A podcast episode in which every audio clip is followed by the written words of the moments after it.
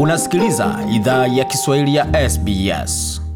Karibu tena katika makala idhaa ya Kiswahili ya SBS. Uko na migode migerano, tukuletea makala haya kutoka studio za SBS na mtandaoni anani ambao ni sbs.com.au mkwaju swahili.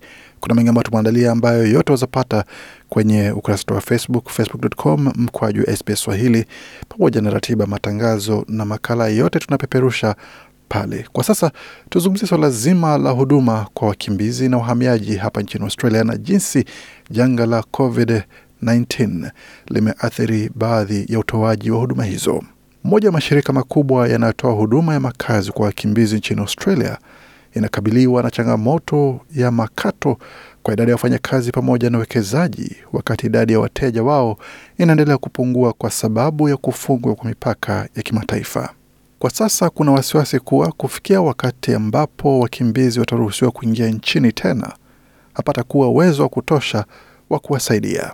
Imekuwa miaka kumi na tatu tangu Paskazi Muderwa alipowasili nchini Australia kutoka Jamhuri ya Kidemokrasia ya Kongo. Mwanamke huyo kwa sasa ni mama wa wavulana watatu kwa majina ya Samuel, Emmanuel na Cornell, ila amesema mnamo mwaka elfu mbili na nane hali yake ilikuwa tofauti kabisa. Australia.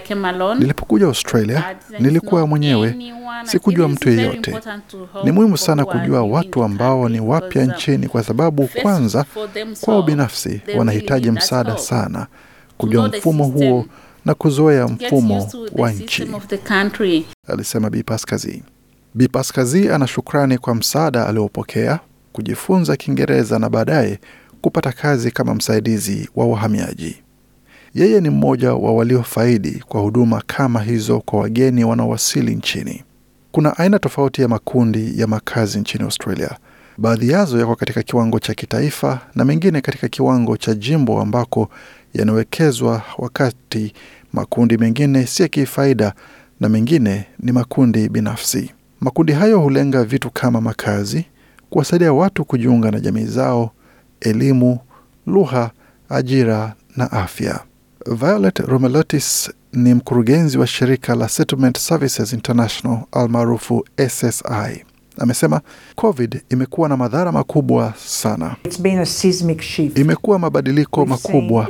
Tumeona kila sehemu ya shirika ikibadilika kuanzia juu hadi chini. Shirika la SSI ni kubwa zaidi lisilo la kifaida linalotoa msaada wa makazi wa kibinadamu nchini Australia. Shirika hilo huajiri wahamiaji wengi na wakimbizi, na sehemu kubwa ya uwekezaji wake huja kutoka serikali za majimbo na taifa. Licha ya changamoto za COVID, shirika hilo liliweza kutoa baadhi ya huduma za ana kwa ana mtandaoni, ila wakati mapokezi ya wakimbizi yamesitishwa, Biremalotis amesema kwamba wafanyakazi kutoka timu yake ya makazi ya kibinadamu wako chini ya shinikizo. It's devastating. We're now embarking on, you know, Inasikitisha uh, sana.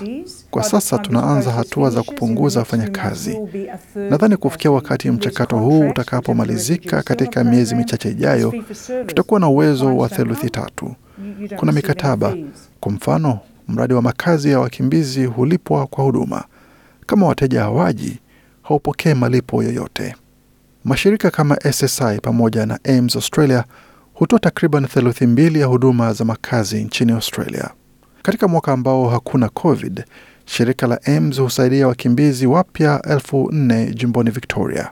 Shirika hilo bado halijalazimishwa kupunguza idadi ya wafanyakazi, ila msemaji wake Lori Nowell amesema shirika hilo limetumia wakati huu kuimarisha huduma zake zingine. We've had to pivot to supporting the caseload that we've already Imebidi tufanye mageuzi kusaidia kesi ambazo tunazo kwa sasa, ambazo ni takriban wakimbizi elfu nne au tano ambao wako hapa tayari, kuwasaidia kuelewa taarifa muhimu kuhusu janga, na tumekuwa na mafanikio kuwaingiza wakimbizi katika ajira ambazo zimetuliza wasiwasi wao kuhusu siku za usoni.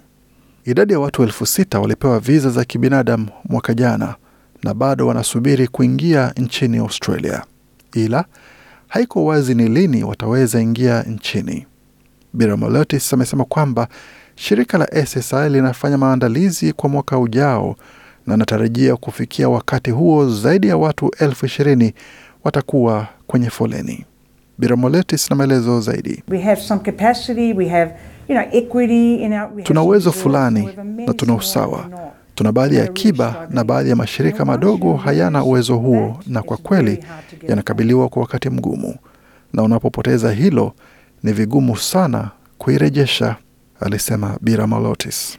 Hasara hiyo itahisiwa na watu kama Winter Eyob. Yeye na dadake walikuwa wasichana wadogo walipokimbia mateso ya kidini nchini Eritrea.